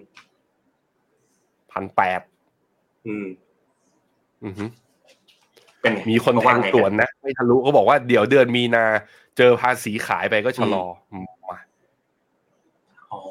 ไอภาษีขายคุณหุ้นปูบอกว่าพันเจ็ดเดี๋ยวเอา LTF ออกก่อน เนี่ย ผมว่าปีเนี้ยคนแบบว่าไม่ไม่รู้ LTF ทะลุครบนะมีแต่คนขายอยากทะลุขายตอนเนี้ยทะลุอืมพันเจ็ดสี่สิบพอ ทะลุพันแปดอะทะลุลงก็มี ไม่ทะลุพันแปดแน่นอน อันนี้ทะลักเลยนะอีกคุณอีกาไม่อยากจะบอกทะลักแปลว่าอะไรทะลักก็ถามว่าทะลุไหมเออไม่ทะลุเออเราแตะพันเจ็ดเอา LTF ออกก่อนได้เลยนะครับแทงส่วนไม่ทะลุ ทะลุแต่ทะลุก็เยอะนะ ใช่ใช่อืมใช่อะเราไปดูกันว่าอะไปดูพอหลังจากดูวิเคราะห์ของเราแล้ว คุณจะเปลี่ยนความคิดไหม เดี๋ยวผมจะถามใช่ใหม่ เดี๋ยวผมจะถามใหม่ อะไปเริ่มดูครับ กราฟแรก หุ้นไทยเราจะมีพระเอกคืออะไรนะ ล่าสุดก็คือตัวเงินเฟ้อ เราเห็นนะ ตัว CPI ตัวเงินเฟ้อของไทยอะมีความคล้ายๆ กับที่อเมริกาคือเหมือนจะผ่านจุดพีคไปแล้วนะแล้วการผ่านจุดพีคเนี่ยก็มาจากราคาพวกคอม m ดิตี้นะโดยเฉพาะราคาน้ำมันกับก๊าซธรรมชาติในตลาดโลกเนี่ย ราคามันลงมาด้วยเหมือนกัน ตรงจุดนี้มันก็เลยแบบว่าอาจจะสร้างบรรยากาศทำให้แบบว่า แบงก์ชาติก็ไม่ต้องโดนกดดันเรื่องการขึ้นดอกเบี้ย ก่อนหน้านี้ก็มีอืมแรงโจมตีบ้างเบาๆนะบอกว่าทำไมขึ้นดอกเบี้ยช้ากว่าอเมริกาอะตอนนี้คนไม่อืมพูดถึงเรื่องนี้แล้วแล้วอาจจะแบบโอ้ยดีแล้วที่เราไม่ได้ขึ้นตามอเมริกา มันทำให้แบบว่านโยบายการเงินตอนนี้เอื้อต่อการเติบโตของเศรษฐกิจนะครับ โอ้ welcome มาแล้ว to Thailand มาแล้วนะสิ่งที่มานั่นก็คือนักท่องเที่ยวจีนครับ พอจีนเปิดประเทศปั๊บเนี่ยก็ส่งผลให้ หนึ่งในสามประเทศที่เป็น Final Destination นะเป็นสถานที่ปลายทางที่นักท่องเที่ยวจีนเนี่ยอยากมามากที่สุดนะหนึ่งในนั้นคือเกาหลี ญี่ปุ่นแล้วก็ไทยอืมเนี่ยได้รับอืมอานิสงส์เต็มๆก็บอกว่าตอมอเผยภาพเนี่ยโอ้โห คนแห่เข้าไทยที่สุวรรณภูมิเนี่ยอื้อหือหนักบอกสี่ชั่วโมงมีเครื่องบินลงนะสี่สิบหกเที่ยวสี่สิบหกเที่ยว มันเท่ากับเท่าไหร่สิบนาทีลงลำหนึ่งอะโอ้โหสนุก นะฮะไม่ไม่ไม่ถึงขนาดนั้นนะฮะแต่ว่าเยผอะมว่าเยอะนะทีเดียวตอนนี้คนแบบ ใครใครทำเกี่ยวกับท่องเที่ยวบ้างนะแปดร้อยกว่าคนนะที่ดูเราอยู่ตอนนี้นะใครทำเกี่ยวกับท่องเที่ยวบ้างโอ้ผมนึกถึงวันที่ตอนนั้นไปเที่ยวภูเก็ตได้เลยช่วงแบบท่ามกลางโควิดนะโอ้ลำบากกันมากจริงๆคุณแบงค์ลำบากแบบลำบากสุดๆอะคุยกับคนขับรถตู้รถตู้นี่แบบ อืมเขาบอกเลยว่าชีวิตเขาแบบระทมมากผมว่าตอนนี้นี่คือแบบ จังหวะมันกลับมาแล้วจริงๆเนาะอืมอืม รอรอภาพนี้มานานมากจริงๆกี่ปีเนี่ยอืมแต่ก็ทำให้ชีวิตเราเปลี่ยนไปเนาะในทุกวันนี้เราไลฟ์จากบ้านเนาะถ้าถ้าไม่มีโควิดนี่ป่านนี้เราก็ยังอยู่ออฟฟิศกันอยู่ไหมคุณแม่ถูกต้องถูกต้องเออไม่มีโควิดตอนนี้หุ้นไทยอาจจะพันเก้าสองพันแล้วก็ได้ เอาเหรอเออครับอะต่อต่อครับอะอะมาผมบ้างนักท่องเที่ยวจีนเนี่ยหนึ่งในสี่ของนักท่องเที่ยวทั้งหมดในไทยก่อนหน้านี้เลยเนาะ เคยคิดเป็นยี่สิบห้าเปอร์เซ็นของนักท่องเที่ยวทั้งหมด นี่ เดือนหนึ่งก็ต้องมีเท่าไหร่อะ มีล้านคนต่อเดือน แล้วก็การประมาณการนักท่องเที่ยวในปีนี้นะครับ ทางธนาคารแห่งประเทศไทยเนี่ยประมาณการนักท่องเที่ยวอยู่ที่ 22 ล้านคนต่อปี อันนี้มันต่อเดือนต่อเดือนตอนพีคๆนี่เท่าไหร่ เดือนหนึ่งโอ้โหhigh season นี่ ล่อไป4ล้านอะนะฮะแต่มันเป็น season ไง มันก็มี high season นั้นปีนี้คาดการณ์นักท่องเที่ยว22ล้านคนต่อปี แต่ดูการประมาณการของแบงก์ชาติดิแท่งดำนี่ไม่มีนะ คือเขายังไม่ได้เอาเรื่องจีนเข้าไป เพราะฉะนั้นนี่แหละ thesis ผมเนี่ยที่ที่ผม long อะนะเปิดเปิดด้วยการ long อะปีนี้หุ้นไทยเนี่ยก็คือคิดว่า ยังไงมันก็ต้องมีข่าวบวกในเชิง sentiment เนี่ยแค่แบบนานแค่ไหนแล้วที่ไม่ได้ยินแบบ ประเทศไทยอะไรนะปรับเพิ่มประมาณการเศรษฐกิจอย่างเงี้ยมันไม่ค่อยได้ยินนะได้ยินทุกปีทุกปีก็มีแต่ลดประมาณการลดประมาณการนะครับ ก็เลยแล้วก็เห็นค่าเงินบาทด้วยนะมันมีแบบทรงของความเอาเปอร์ฟอร์มคือเงินบาทมันแข็งแปลกๆช่วงนี้นะครับ ขณะที่ถ้าดูในเชิงรายได้บ้างนะ รายได้ของนักท่องเที่ยวจีนก็เคยเอ่อ take into account นะคิดเป็นประมาณแบบหนึ่งในสามเปอร์เซ็นต์เกือบคือยี่แปดเปอร์เซ็นต์ มากกว่ายุโรปทั้งทวีปด้วยในยุโรปเนี่ยยี่ห้าเปอร์เซ็นต์นะครับ แล้วก็อเมริกาหกเปอร์เซ็นต์โอ้แต่มันมีอันที่มากเกินใกล้เคียงกับจีนก็คือเอเชียตะวันออกอะอีสเอเชียคือแบบภูมิภาคเอเชียด้วยกันเที่ยวกันเอง เช่นจากถ้าเอาทางฝั่งมาเลอินเดียอะไรเงี้ยรวมๆกันนะ ทางฝั่งเอเชียกันเองเนี่ยก็ถือว่า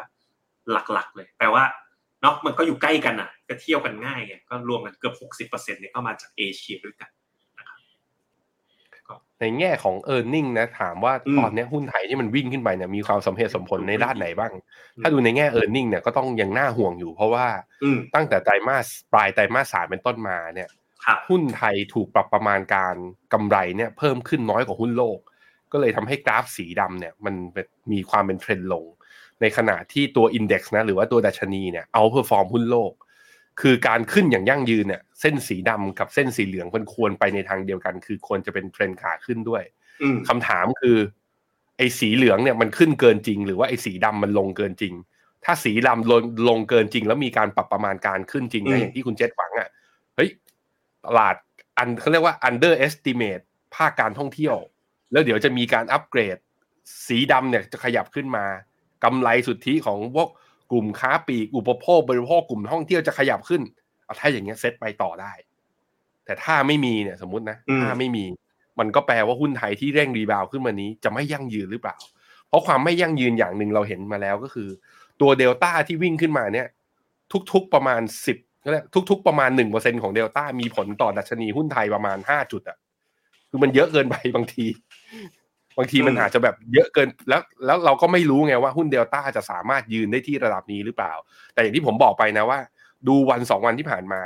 หุ้นเดลต้าไม่ได้วิ่งขึ้น แต่เซ็ตบวกได้ต่อ แสดงว่าการอ่าเรียก fund flow ที่ไล่เข้ามาซื้อเนี่ยไม่ได้ซื้อเดลต้าอย่างเดียวแล้ว เริ่มเข้ามาซื้อในหุ้นกลุ่มเซ็ตห้าสิบแล้วหุ้น big cap เพิ่มขึ้น อันนี้ก็เลยเป็นความหวังว่า อาจจะทะลุพันเจ็ดได้ สัปดาห์นี้แหละ ส่วนยืนได้หรือเปล่าเนี่ยต้องดูกันต่อนะฮะ ผมผมขออนุญาตไปเปิดที่ให้ดูนิดนึงเลยอันนี้จากสยามชาร์ตนะนะครับ อืม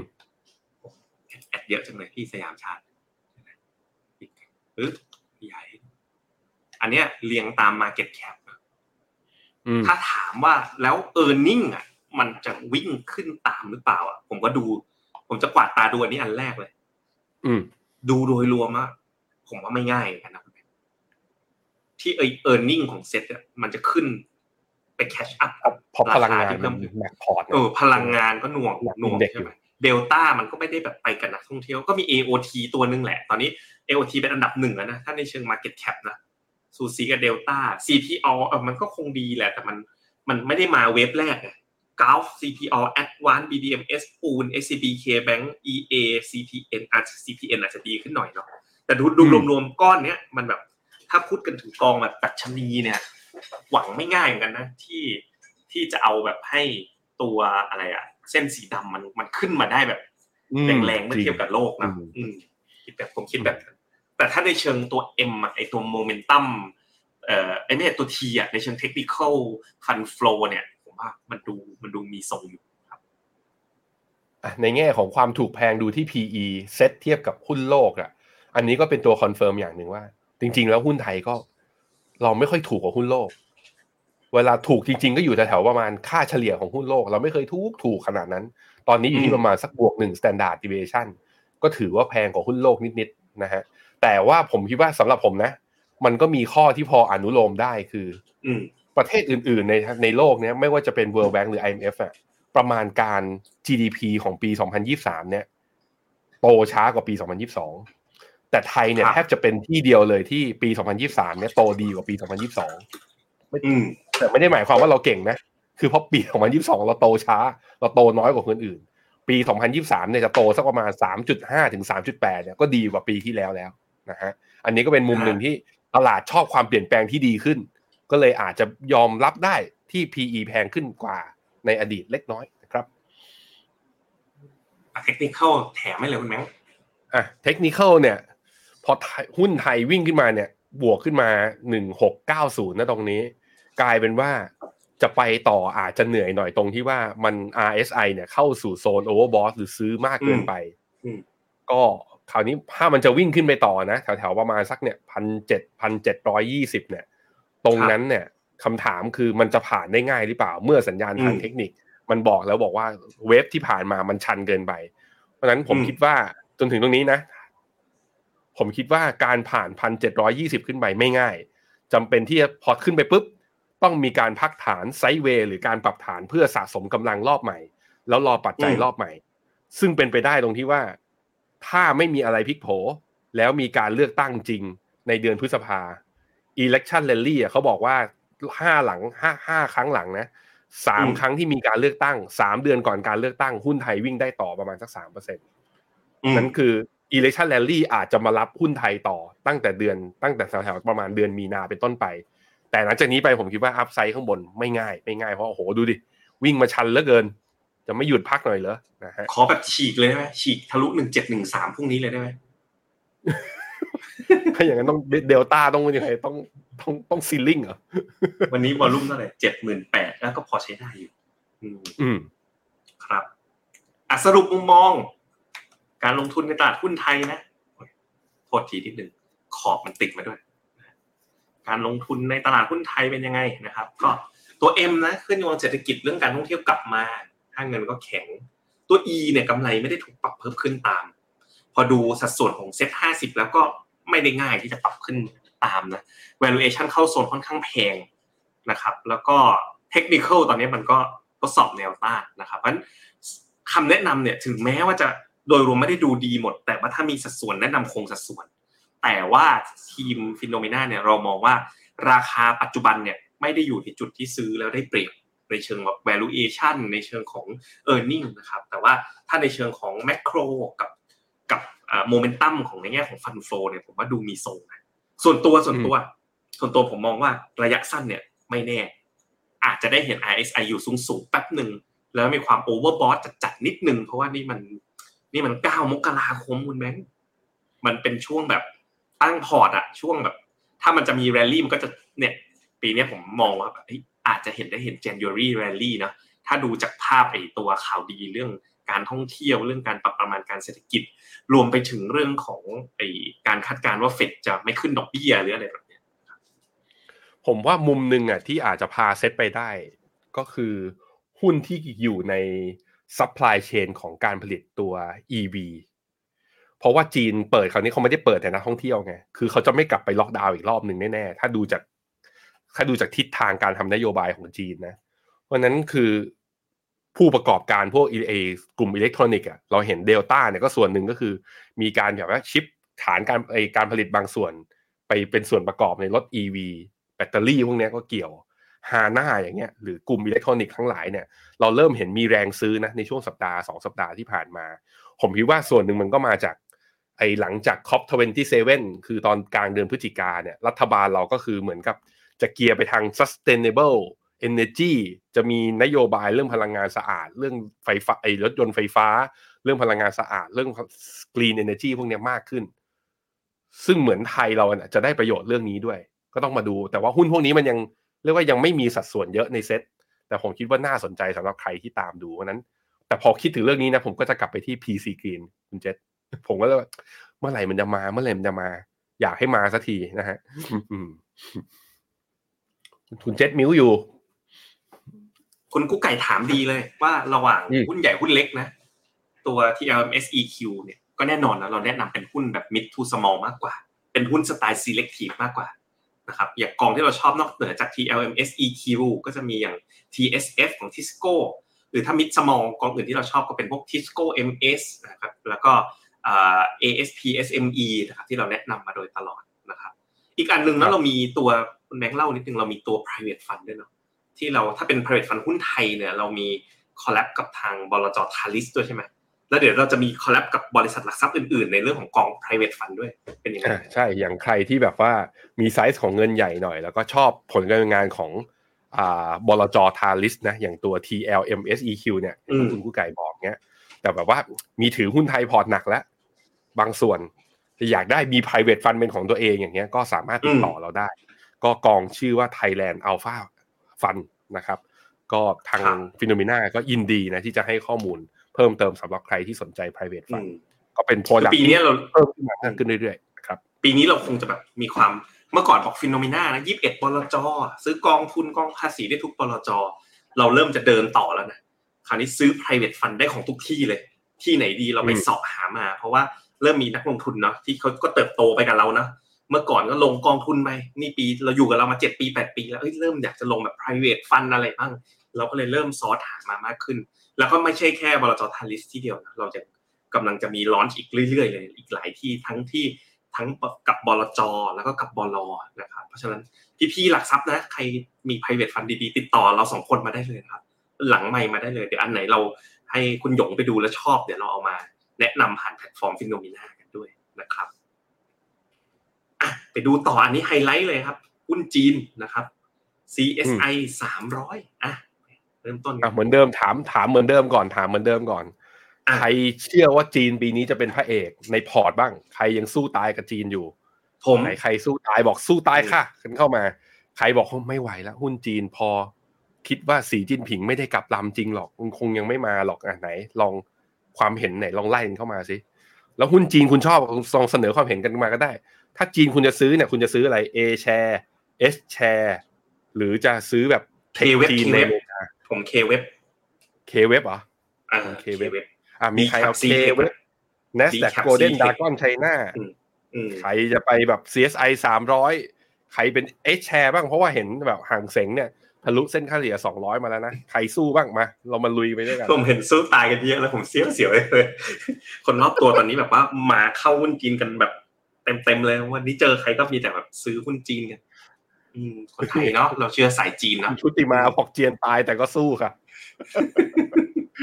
เนี่ยสู้ตายสู้นะครับมีแต่คนสู้นะครับอะอะคุณโกเมสก็สู้มาเธออสู้อกสู้นะเออ เราต้องชนะสิเราต้องชนะ มีสู้เบาๆมีสู้เบาๆด้วยนะเอ็มชัยเอ็มชัยชอบเอ็มชัยผมนี่เลยเคเว็บเคเว็บนี่เคเว็บนี่มันคือยังไงนะเทคจีนเฉพาะ คือเทคจีนหมดเลยป่ะเคเว็บเนี่ยใช่เทคจีนหมดไอ้เจ้าลยเคลนแชร์เนี่ยมันมันมันมันนิยามมันคือไงผมผก็มคือชอบไม่ใช่เพราะอะไรมันลงลึกเคเว็บมันลงลึกมากเนี่ยผมให้ดูรูปเอาอีกแล้ววันนี้นอกเรื่องเยอะนะครับเคเว็บดูจอผมทำไมผมชอบเคเว็บเนี่ยผมเป็นโรคอาจจะเป็นโรคจิตนิดนึงอะชอบคือโรคจิตชอบซื้อของแกรนเซลคือ คือสมมติว่า MSCI China นะ มันก็ได้อะ มันจากเท่าไหร่จากร้อยหนึ่งฮะ ลงมาตอนนี้เหลือห้าสิบทะลุอืมโอ้แนวแนวดูดีเลยนะ อันนี้กราฟ week ด้วยนะ ดู KWEB ดิน้อง KWEB ผมเลยโอ้โหมันลึกสุดใจ มันจากเท่าไหร่อะจากร้อยหนึ่งเลยมัน ตอนนี้ยังสามห้าอยู่เลยอะอืมก็เลยชอบ อืมนี่โอ้โหมาเป็น ETF ก็มี CQQQ คุณไกรวัดเขาบอกว่าพอร์ตจีนบวมแล้วแต่ยังสู้อีก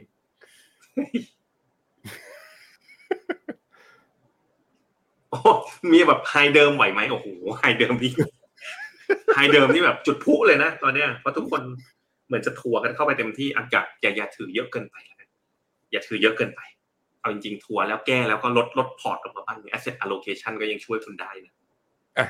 สำหรับใครที่สู้ตายนะ แล้วก็บอกว่ามองโอกาสอยู่ที่ CSI 300อะวันนี้เราก็ไปดูกันว่าครับ CSI 300 ที่เราเป็น tactical call ตั้งแต่ตอนเช้าไปเนี่ย ความน่าสนใจมันมีเรื่องอะไรบ้าง แต่ว่าไม่ว่าจะเป็นจีนไหนนะ ถ้า CSI 300 วิ่งอะ ไม่ว่าคุณจะถือ S share K web อย่างคุณเจษ CQQQ Nasdaq Golden Dragon หรืออย่าง CSI Clean Energy อะเวลามันวิ่งมันวิ่งไปกันหมด จีนมันเป็นแบบอืนั้นมนะครับใช่ใช่อืมเป็นอย่างนั้นอะเริ่มต้นนะอะสุนทรพจน์เนี่ยอะพูดพูดตั้งแต่พฤหัสที่แล้วนะ แต่ว่ามีฟันแฟกเพิ่มข้อหนึ่งอะสุนทรพจน์ของสีจิ้นผิงเนี่ย ไม่พูดถึง common prosperity แม้แต่ครั้งเดียว อืมแปลว่าปีเนี้ยจีนรู้ตัวแล้วล่ะ ต้องเข้าไปกวบกู้เศรษฐกิจนะ เปิดปีมาก็จะให้แอนจดทะเบียนนะ ส่งแจ็คหมามากินเจ๊ไฝนะ ก็คือให้ให้พักผ่อนนะครับ ก็เห็นชัดเจนแหละว่าปีเนี้ยแมนเดตเขาคือเรื่องเศรษฐกิจชัดเจนนะครับในปีนี้นะฮะแล้วก็อือฮึถ้าดูกันในแง่ของ growth ฝั่งซ้ายนะจีนกับสหรัฐเนี่ย จีนก็ 4.8ถึง5%น่ะดีกว่าปีที่แล้ว ปีที่แล้วโต3นะครับขณะที่เงินเฟ้อเนี่ยจีนเนี่ยยังยืนอยู่ได้แถวแถวสองเปอร์เซ็นขณะที่อเมริกาเนี่ยไปจนถึงปีนี้ก็คือคาดการณ์ว่าเหลือสี่ปีที่แล้วไปถึงแปดเห็นไหมเศรษฐกิจก็โตได้มากกว่า เงินเฟ้อก็อยู่ใน condition ที่ต่ำกว่าสำคัญก็คือไอ้ปัญหาภายในนี่แหละไอ้เจ้าตัว property อะไรที่บอกว่าอุ้ยจะมีปัญหาเป็นยังไงเดี๋ยววันนี้เรามีไอ้ดัชนีอะไรบางอย่างน่าสนใจที่มันชี้ให้เห็นอะไรบางอย่างเหมือนกันนะเราค่อยๆดูไปนะครับ อืมอืมอะในมุมของว่า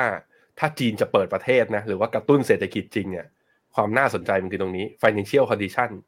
จีนกับอเมริกาเนี่ยเหมือนกับปีนี้ยปี 2023 จะอยู่ในคนละเงื่อนไข จีนเนี่ยมีแนวโน้มจะ easing คือใช้นโยบายผ่อนคลายมากขึ้น ส่วนสหรัฐเนี่ยก็ต้องบอกว่าเขาใช้นโยบายการเงินนโยบายการเงินแบบตึงตัวอยู่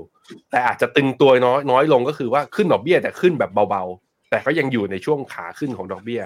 นั้นตรงจุดเนี้ยมันก็เลยทำให้ในแง่ของนโยบายการเงิน ดูเหมือนจีนเนี่ยเซนติเมนต์ต่อภาพรวมของตลาดเนี่ย มันน่าจะแบบว่าเอื้อต่อตลาดมากกว่าครับ อืม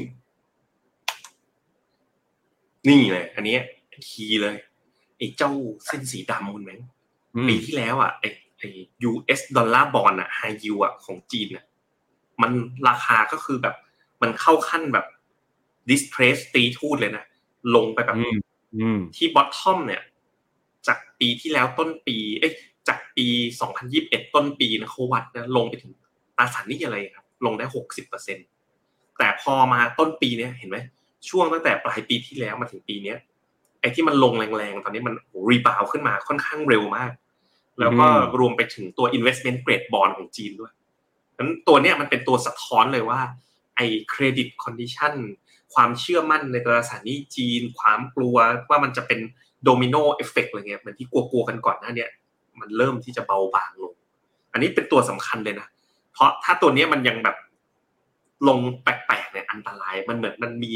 ระเบิดซ่อนอยู่ไงแต่พอตัวเนี้ยดูตลาดบอลมันชี้มาแบบเนี้ยผมว่าดูผ่อนคลายขึ้นเยอะนะครับมันจีนเนี่ย น่าจะมาแน่แล้วล่ะปีนี้นะครับ อืมครับผม ด้วยเหตุผลทั้งหมดเมื่อกี้ที่บอกมาก็เลยทำให้ แล้วก็ความคาดหวังเรื่องการผ่อนคลาย แล้วก็การเปิดเมืองนะก็เลยทำให้ดัชนีหุ้นจีนเนี่ยตั้งแต่ปลายปีที่แล้วเนี่ยเริ่ม outperform หุ้นโลก แล้วก็เริ่ม outperform หุ้นสหรัฐ จริงๆ ก็นับตั้งแต่เดือนพฤศจิกาเป็นต้นมาเลย เริ่มมี fund flow ไหลเข้ามาเก็งกำไรเรื่องการแบบว่า เรื่องการผ่อนคลายนโยบายมากขึ้น ซึ่งจนถึงตอนนี้แล้วก็ค่อนข้างชัดเจนแล้วแหละว่าอยู่ในทิศทางของการผ่อนคลาย ส่วนจะผ่อนคลายเร็วหรือช้าเนี่ย อันนี้ก็ต้องวิเคราะห์กันต่อ แต่แค่ผ่อนคลายแค่เนี้ยมันลงมาตั้งสองปีติดแล้ว เพราะฉะนั้น upside อืด์มข้างบนเนี่ยเปิดกว้างมากๆ ถ้ายังทำต่อนะครับ แล้วก็เนี่ยพอหลังจากเดือนพฤศจิกาที่เริ่ม outperform ใช่ไหมเราก็สังเกตได้เลยประชาชนชาวจีนไม่ได้ฉลองเทศกาลใหญ่ๆเนี่ยมาเยอะมาก นี่อืมนี่คือช่วงคริสต์มาสกับเขาดาวน์ออกมาอืมมันอั้นนะคึกคักขนาดนี้ แล้วจำนวนประชากรพันสี่ร้อยล้านคนออกมา spend กันใหม่อีกรอบหนึ่งอย่างนี้ มันจะไม่ทำให้เศรษฐกิจมันกลับมาคึกคักได้ยังไง อันนี้มันก็เลยเป็นมุมหนึ่งนะแล้วก็เราก็เห็นตัวเลขไม่ว่าจะเป็น flight การบินที่เพิ่มสูงขึ้น การใช้ subway ที่สูงขึ้น การใช้ขนส่งสาธารณะ subway ที่แซนด์วิชเหรอเพิ่มขึ้นอ่าเขามากิน subway ตัวแซนด์วิชอะไม่ใช่อร่อยกันมากขึ้นไม่ใช่รถใต้ดินไปใต้ดินครับอะอะไปต่อกันนะครับ ก็ ภาพรวมนะของ e a r n i n g นะถึงแม้ปีนี้มันยังแบบไม่ได้เห็นการเพิ่มประมาณการนะแต่อาจจะตามมาเร็วนี้แต่ถ้าดูโกรดของ CSI 300นะสองปีข้างหน้า 14-17%ถือว่าอยู่ในระดับสูงนะครับ ถ้าเทียบกับดัชนีหุ้นโดยรวมทั่วโลกในปัจจุบันโกรดก็ถือว่าอยู่ในเกณฑ์ที่ใช้ได้นะครับ แล้วก็ถ้าดู e a r n i n g yield gap นะ อันนี้ก็อัปเดตตั้งแต่สัปดาห์ที่แล้วนะ ก็คือเอาตลาด ตราสารหนี้กับตลาดหุ้นมาเทียบกันตลาดหุ้นเนี่ยก็ยังมี e a r n i n g yield gap ที่ 4.37%เนี่ยน่าสนใจเมื่อเทียบกับตลาดตราสารหนี้ด้วยนะครับ ไปดูไปดูเป็น PE เป็น PE อืมของตลาดหุ้นจีนนะ ปัจจุบันเนี่ย CSI 300 เทรดอยู่ 14 เท่า MSCI China 13 เท่าขึ้นมาเร็วเหมือนกันนะห่างเสียง 12 เท่าโอ้โหจำได้ตอนละคอของเสียงนี่ลงไป single digit ไหมตอนที่ลบ3 standard deviation 9เท่านะแป๊บเดียวมา ตอนนี้ของซุปเปอร์ถูกยังอยู่นี่นี่เวียดนามเนี่ย9เท่าอืมเออยังเก้าเท่าอยู่เนาะแล้วก็ค่าเฉลี่ยเวียดนามก็ยังสูงกว่านี้นะเพราะฉะนั้นจีนตอนเนี้ย trade อยู่ตรงไหน trade อยู่กลางกลางๆประมาณค่าเฉลี่ย valuation เมื่อเทียบเทียบกับ NASDAQ เนี่ยยัง trade อยู่ในเกณฑ์แพงเนาะเมื่อเทียบกับ valuation NASDAQ เอ่อ S&P ในกลางกลางๆแต่ NASDAQ ยังค่อนข้างแพงนะครับเอ่ออินเดียก็แพง หุ้นไทยก็ใกล้ๆใกล้ๆตรงกลางนะ17 เท่ากลายเป็นแบบ ค่าเฉลี่ยของหุ้นไทยไปเลยนะครับ โดยรวมก็ยังถือว่า valuation ยังพอไปได้สำหรับจีนอืม คุณเจษมีโหมี่อืมเราเพิ่งเอาอย่างนี้เลย พอเห็นเราคอเทคนิคอลจีนปุ๊บบอกจะออกจากเวียดนามแล้วไปเข้าจีนแทนได้ไหม ไม่เอาไม่เอาอย่างนั้นสิ มีอยู่ก็มีไปไปหาเงินมาเติมจีน เพราะอย่างเมื่อกี้สไลด์เมื่อกี้หน้าเมื่อกี้ชัดเจนมากเลยครับ PE เวียดนามยังอยู่ที่เก้าเท่าจะขายออกทำไม เราลงทุนยาวๆ แล้วแล้วถ้าเมื่อไหร่เวียดนาม rebound ขึ้นมาได้นะ ผมคิดว่า upside ระดับ double digit ก็มีโอกาสเหมือนกันนะครับอะคุณนั่งพาไปดู tactical หน่อย เรามี tac- tactical call ก็คือมันใช้ technical ประกอบเลยนะในในอืมวันนี้นะจะถึงพันคนแล้วเล่าให้ฟังนะ ตอนเนี้ยคุณหยงกับทีมนะกำลังซุ่มทำนะ call ชนิดใหม่ คือมันมาจากโจทย์นี่แหละว่า เขาดูติดตาม MEVT กันมาเรื่อยๆเนาะ ไปถามถามว่าไอ้อย่างจีนเนี่ยเราก็ call ต่อเนื่องมาตั้งแต่พฤศจิกาเนาะแล้วก็ชอบมาสามเดือนแล้ว แต่แบบเขาบอก tactical มันเร็วไปหน่อยอะมีจุดเข้าจุดออก ก็เลยกำลังพัฒนาสัญญาณตัวใหม่นะก็คือเป็น MEVT นี่แหละ น่าจะตั้งชื่อนะ เดี๋ยวอาจจะประกวดชื่อเอาเบื้องต้นอาจจะชื่อ MEVT call แล้วอาจจะเอามาใช้แบบอาจจะเน้นตัวเนี้ยมากกว่า long term call เพราะ long term call มันไม่ค่อยเปลี่ยน MEVT call คือดู MEVT แล้วอะสมมุติว่าได้ผลแบบจีน แล้วคิดว่าดีอะ ก็เปิด call ไว้เลย ถ้าถ้าเราเปิด call MEVT call ตั้งแต่พฤศจิกาถึงตอนนี้ก็ยังเปิดอยู่นะสำหรับตลาดหุ้นจีน ตัวเนี้ยก็กำลังจะมาเร็วๆนี้ อาจจะใช้คู่แบบ tactical เป็นแบบเอ่อเป็น short term เอ่อ trading แล้วส่วน MEVT เป็น medium term มากกว่านะครับ ส่วน long term call อาจจะไม่ต้องมานั่งอัปเดตทุกอาทิตย์เพราะมันไม่ได้เปลี่ยนบ่อยๆนะครับอะทีนี้มาดู technical ของ CSI 300 กันนิดนึง อะเรามองที่ CSI 300 นะ ก็ล่าสุดก็คือตรง neckline เนี่ย ยืนกลับมาได้อีกรอบหนึ่ง กลับมายืนเหนือเส้นค่าเฉลี่ย 50 กลับมายืนเหนือเส้นค่าเฉลี่ยร้อยและกลับมายืนเหนือแนวต้านจิตวิทยาที่ 4,000 จุดอีกรอบหนึ่ง มันก็เลยเป็นที่มาที่ว่า โอ้โห แล้ว MACD เนี่ยไอ้ MACD ตรงวงกลมสีเขียวเนี่ย กลับมาเป็น buy signal อีกรอบหนึ่งด้วย เป็นการตัด buy signal เหนือเส้นศูนย์นี่ต่างหาก มันแบบทั้งหมดทั้งมวลในมุมสัญญาณทางเทคนิคอะมันบอกเราว่า CSI รอบนี้มีความพร้อมมากกว่ารอบที่แล้วที่เราคอเมื่อตอนปลายปีที่แล้วระดับหนึ่งนั่นจึงเป็นที่มาครับว่าใครที่ตอนเข้าไปตอนนั้นนะ เพื่อเป็นลองเทอมรอบนี้ก็สามารถถัวได้ใครที่เข้าไปรอบที่แล้วแล้ว stop loss ไปก่อนเพราะว่ามันมีช่วงหนึ่งที่มันหลุด neck line ลงมาใช่ไหมรอบนี้กลับเข้าไปใหม่ ผมคิดว่าโอกาสมากขึ้นนะครับ แล้ว fall back ส่วนใหญ่ไม่ค่อยเกิดสองครั้งติดนะ ไม่ค่อยเกิดสองครั้งติด รอบนี้เราเลยค่อนข้างแบบว่า มองไปที่ CSI 300 ซึ่งใครที่สนใจเนี่ยเหมือนเดิม tactical call เนี่ยเราก็ให้ call เนี่ยออกมาเป็นสองกอง กองหนึ่งคือเป็น active fund นะอืม active กองที่เราเลือก share ก็คือ KTA share ของ Allianz ก็ค่ายที่เอาไปมาสเตอร์ฟันที่ไปฟีดมาก็คือของบลจกรุงไทย กองนี้เป็นยังไงก็จะอยู่ในพวก Industrial IT Consumer Staple เนี่ยเป็นหลักอยู่ที่ระดับประมาณสัก เกิน 50%ของพอร์ตก็คือ ได้ประโยชน์จากการเปิดเมืองของจีนเต็มๆเลย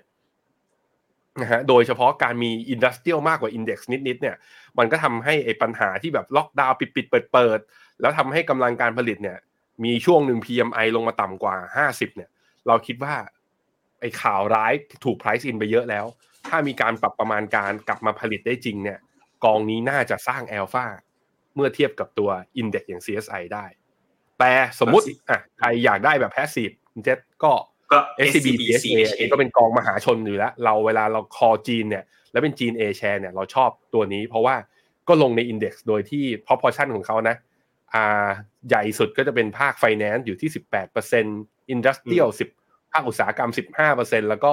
เทคโนโลยีอยู่ที่ประมาณ 14%นะครับ ก็ tactical call นะ ก็อ่า SCB CHA แล้วก็ KTA share อีกสองตัวผมก็ยังชอบนะ ถ้าเป็นอืม MEVT call นะสองตัวนี้ยังบายอยู่เลย คือถ้าเราดู MEVT ซื้อได้ call เรื่อยโดๆซื้อได้เรื่อยใช่อย่างเวียดนามหรือ emerging market emerging market ปีนี้ก็ค่อยๆดีขึ้นนะนะครับ ขณะที่ long term call นะครับ ก็เหมือนเดิมนะ ยังไม่เปลี่ยนนะ ตัวที่เราแนะนำเข้าเนี่ยยังเป็นเวียดนาม เป็นพลังงานสะอาดจีน เป็น K China แล้วก็เป็น B Asia เป็นสี่โซนนี้นะอะเดี๋ยวผมเอาไฮไลท์ป้ายอีกนิดนึงนะว่าปีนี้ เข้าอะไรเนาะเรายังไปทาง emerging market ว่าง่ายๆจีน พลังงานสะอาดจีนนะลด BY ดง BYD นะครับวิ principal VNEQ K China แล้วก็ B Asia น่าจะเป็นตัวที่ที่เราชอบเป็นพิเศษนะครับอ่ถ้าเป็นทางฝั่งอ่า develop market ก็น่าจะเป็น healthcare นะครับที่เข้าได้ ส่วนไอ้พลังงานสะอาดก็แบบถือยาวๆได้ ส่วนตัว ทางฝั่งสหรัฐนะถ้าเอาตาม house view แล้วนะยังไม่ได้แบบว่าเป็นตัวที่เราแบบ bull เต็มที่นะครับ แต่ก็ไม่ได้แนะนำให้ให้ให้ขายแบบลดพอร์ตอย่างมีนัยสำคัญตรงเลเวลนี้นะครับๆครับผมคุณจันเพนถามว่า CSI 300 ยังเข้าทันไหมใจเย็นๆสิมันเพิ่งมีคอวันนี้เองมาถามอะไรยังทันอยู่เข้าได้อทันยู่อยู่นะนะฮะอะก่อนจะ Q&A กันจะครบพันคนแล้วนะครับ ก็อะโปรโมทนิดนึงนะ คุณแอนดรูนะ ปีนี้จะมาจัดสัมมนากับเราเรื่อยๆเลยนะ ส่วนใหญ่ก็จะเป็นเนี่ยโหพอร์ตคุณแอนดรูเนี่ยนักลงทุนอย่างแรกนะผลตอบแทนเนี่ยบอกเลยว่าจึ้งมากๆนะฮะแล้วก็ผลตอบแทนออกมาถือว่าดีเลย ตัวผมมาลง all weather ส่วนคุณแฟนลง alpha focus อยู่เขาก็จะมี 3 พอร์ต แล้วก็มี inflation guard นะก็คุณแอนดรูก็มาจัดสัมมนานะก็คือกลยุทธ์จัดพอร์ตรับปี 2023เนี่ยนะครับ 14 มกราคมทาง Zoom นะครับ ก็ได้ฟังนะวิวของแบบ อ่า analyst แบบว่าระดับประเทศจริงๆระดับโลกเลยนะอย่างคุณแอนดรูสต็อตส์นะครับก็จะมามาแชร์นะครับมุมมองการลงทุนของปี 2023 ให้เราได้ฟังกันนะครับ ก็แคปจอไว้อเลยยากให้คนดูทะลุพันน่ะอย่าเพิ่งออกกันไปไหนสิอะมา Q&A เอางี้ต่เอาอกันงี้นิดผนึงมอยากให้ถึงพันเอางี้ ใครมีหุ้นจีนตัวเด็ด ๆ ที่อยากให้เราเปิดกราฟมาเดี๋ยวเรามาเปิดให้ห้าตัว เอาให้ถึงพันอะผมเอาให้ถึงพันไปเรียกผมขอเพื่อนก่อมานเลยนะ X X เพงอะ X เสี่ยวเผิงนะผมว่า อ่าเดี๋ยวผมเป็นกราฟผมแล้วกันพี่เจษอะเป็นกราฟเป็นกราฟอ่าใครมีเสี่ยวเผิงอยู่กับพี่เจษบ้าง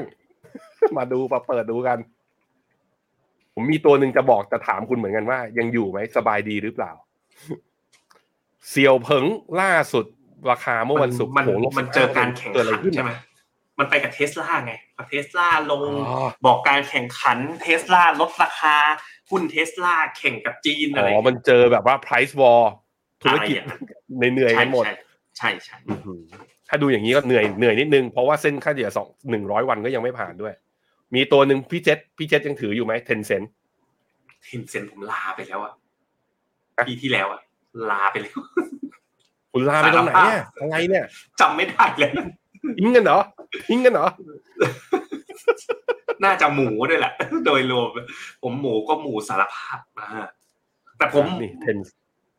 อ่าแต่ผมเวลาผมหมูผมก็ไปซื้ออย่างอื่นไงก็ไปสนอย่างอื่นอ่านีโอนีโอเออ อีกตัวหนึ่งนะนีโอก็ต้องดูหน่อยอืมน่าจะภาพนีโอ เมื่อวันศุกร์ก็ล่วงลบสี่เปอร์เซ็นก็อย่างที่คุณเจษบอกตามนะเทสลาแจ็ปคระหมากาศลแจ็ดคหรามาคาแจ็คหมาหน่อยแจ็คหมาแจ็คหมาพี่บาบาบาพี่บาโอ้ยบาบาน่าจะวิ่งดีนะโอ้มาวันศุกร์เนี่ยบวกไปสองจุดเจ็ดถ้าเป็น วันนี้ที่ทางฝั่งฮ่องกงโอ้โหบวกมาเลยคุณเจษบวกแปดเปอร์เซ็นอืต์มอืมแจ็คหมาแจ็คหมาอะตัวสุดเที่ยวท้ายนี่ตัวสุดท้ายตัวสุดท้ายเหมาไถแล้วกันเหมาไถผมว่าน่าจะดีป่ะ คนจีนน่าจะเหอัมาดไถอั้นก็เป็นนะยังไงออกไปปาร์ตี้ได้ M O U ป่ะนี่ไงเมาส์ไถควายโชว์เหมาไถเออไฟโชนใช้ได้อะสองเปอร์เซ็นต์โอ้โหแล้วดีดดีด้วยนะ จากจุดต่ำสุดนี่เด้งเอาขึ้มาแน่นอนสิ ก็ช่วงปิดเมืองใครก็จะกินเหมาไถกัน ถ้าเปิดเมืองอย่างนี้ผมว่าเหมาไถต้องขายดีด้วยไอ้ยะไอ้ยะไอ้ยะแล้วเหมาไถนี่มาเก็ตแคปใหญ่สุดเลยนะ ในเอแชร์ด้วย ใช่ไหมอืมตัวใหญ่สุดใช่เลยอะตัวแบกผมไปไล่เลยตัวคำแบกถามให้ อะ เราลองตอบเท่าที่จะตอบได้นะ ว่าเป็นอืมยังไงบ้างนะครับ อ่า ที่แตะจีนมา A กับ S แชร์คุณแบงค์เข้าตลาดไหนได้เปรียบกว่ากัน อันนี้ตั้งแต่ทุ่มถ้า11เอก็ได้นาทีเรื่องยังไม่วิ่งเอก็ได้อืมเรื่องยังไม่วิ่งอืม เอชเนี่ยจะได้อสังหาบางส่วนอืมซึ่งยังดิสคาวอยู่ระดับหนึ่งคือยังมีความกังวลอยู่แต่ว่าถ้าเราเท่าที่เราดูแล้วเราก็เชื่อว่าน่าจะรอดนะ น่าจะรออืดมแต่ถ้า tactical call ก็ A แต่ถ้าอืมจริง ๆ ได้ทั้งคู่นะตอนเนี้ยแต่ tactical call ตอนเนี้ยที่เรา call ไปด้วยเลยคือตัว A share นะครับ all China เนี่ยเรา call A share คำถามคือ all China MSCI China K China TMBCOF ได้รับอานิสงส์ด้วยไหมนะครับ ได้ด้วย ใช่ยูชิน่าสนใจไหมจริงก็ได้ด้วยกันหมดแหละ ใครเจ็บกองไหนก็ไปถัวกองนั้นอ่าเอาอย่างนั้นแล้วกัน แต่ถ้าจะให้ดีอะถัวไปตั้งแต่พฤศจิกาธันวาที่เราแนะนำต่อเนื่องมานะครับอ่าวันนี้มีคนชมทีมงานด้วยตัวหนังสือโตดีจังเลย กองอาร์ตเอาไงคุณแบงค์กองอาร์ตปรับอารมณ์นิดนึยังยังยังยังนะอ่ารอกันไปก่อน สายทะลุทะลุเพียบเลยอะหุ้นไทยบอกทะลุพันแปดกันหมดเลย TMB Global Income แทน UGIS อยากถัวได้ไหม ได้ฟรีมันต่างกันนิดนึง UGIS ถูกกว่านิดนึง แต่ก็ไม่ต่างกันเท่าไหร่หรอกถ้าอยากจะถัวแบบมันเป็นแบบเรื่องทางใจอะนะก็เข้าใจได้คุณวุฒิชัยบอกในไทยนักท่องเที่ยวของจากตะวันออกกลางก็มาเยอะนะครับอ๋อจีนเนี่ยสู้ตายกันหมดเลย เจียนตายแต่ก็สู้นะ มุมมองต่อรีทไทยปีนี้เป็นยังไงบ้างครับ ก็คงดีขึ้นแหละเพราะเซ็ตโดยรวมดีขึ้น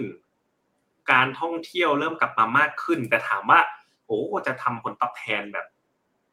เยอะๆไหมเมื่อเทียบกับ asset class อื่นที่เราคอก็อาจจะไม่ได้แบบดีขนาดนั้นนะครับ ถามคุณแบงค์ K Web เนี่ยที่ผมพูดเมื่อกี้ถ้าเป็นกองทุนก็คือกอง B Cap C Tech เนี่ย ลงในบริษัทอะไรบ้างทำไม่ได้ต้องดูอืม ดูให้แป๊บเดียวแป๊บเดียวคำถามอื่นก่อน KFC Mega จีน ตัวนี้น่าสนใจนะ KFC Mega เฮ้ยมีด้วยกรุงศรีชัยนาเมกะเทรนก็ได้นะ จีนก็มามันก็เนี่ยผมดูกราฟกองไหนก็รีบาวรีบาวกันหมดเลยหัวได้นะครับ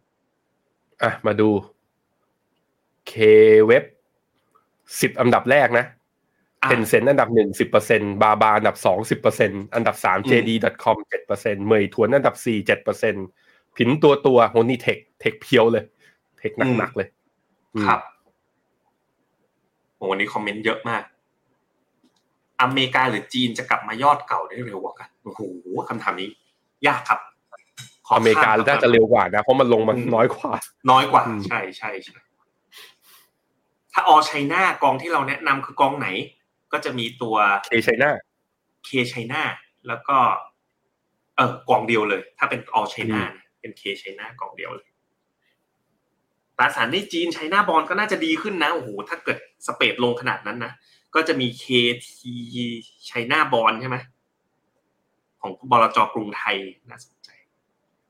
เวียดนามตอนนี้ก็ยังจัดได้นะครับ ดาโอชิกนะ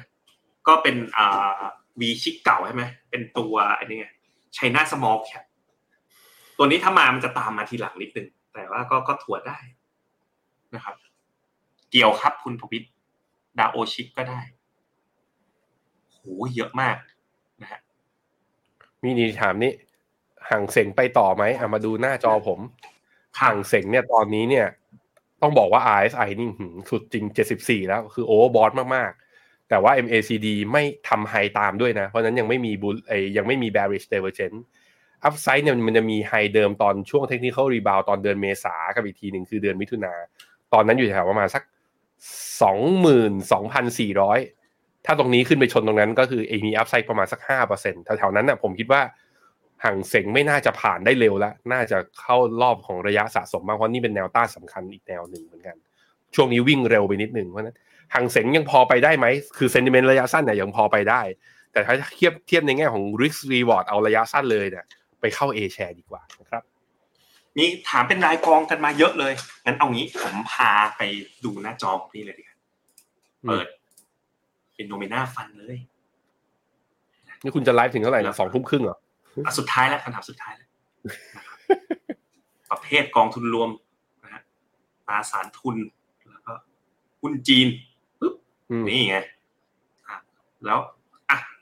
ถ้าเอาแบบ performance แบบเสถียรเสถียรนะดูสักสามปีนะเขาชอบดูกันเนาะสามปี ถ้าดูในมุมแบบชาร์ปเรโช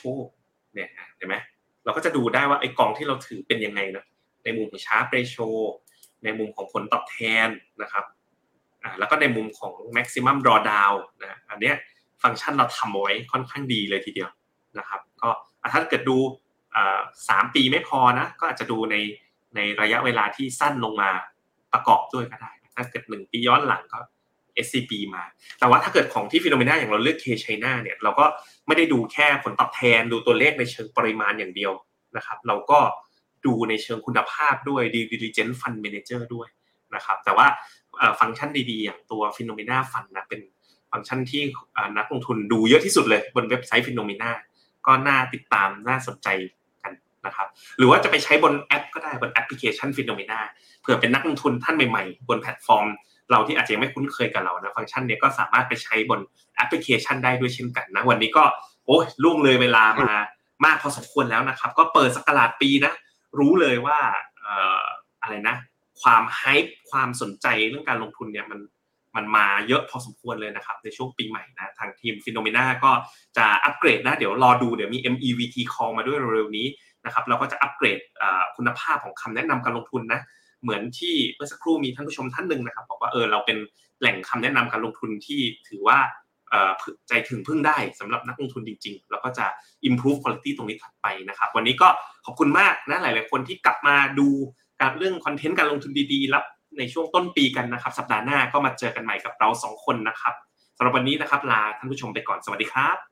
สวัสดีครับ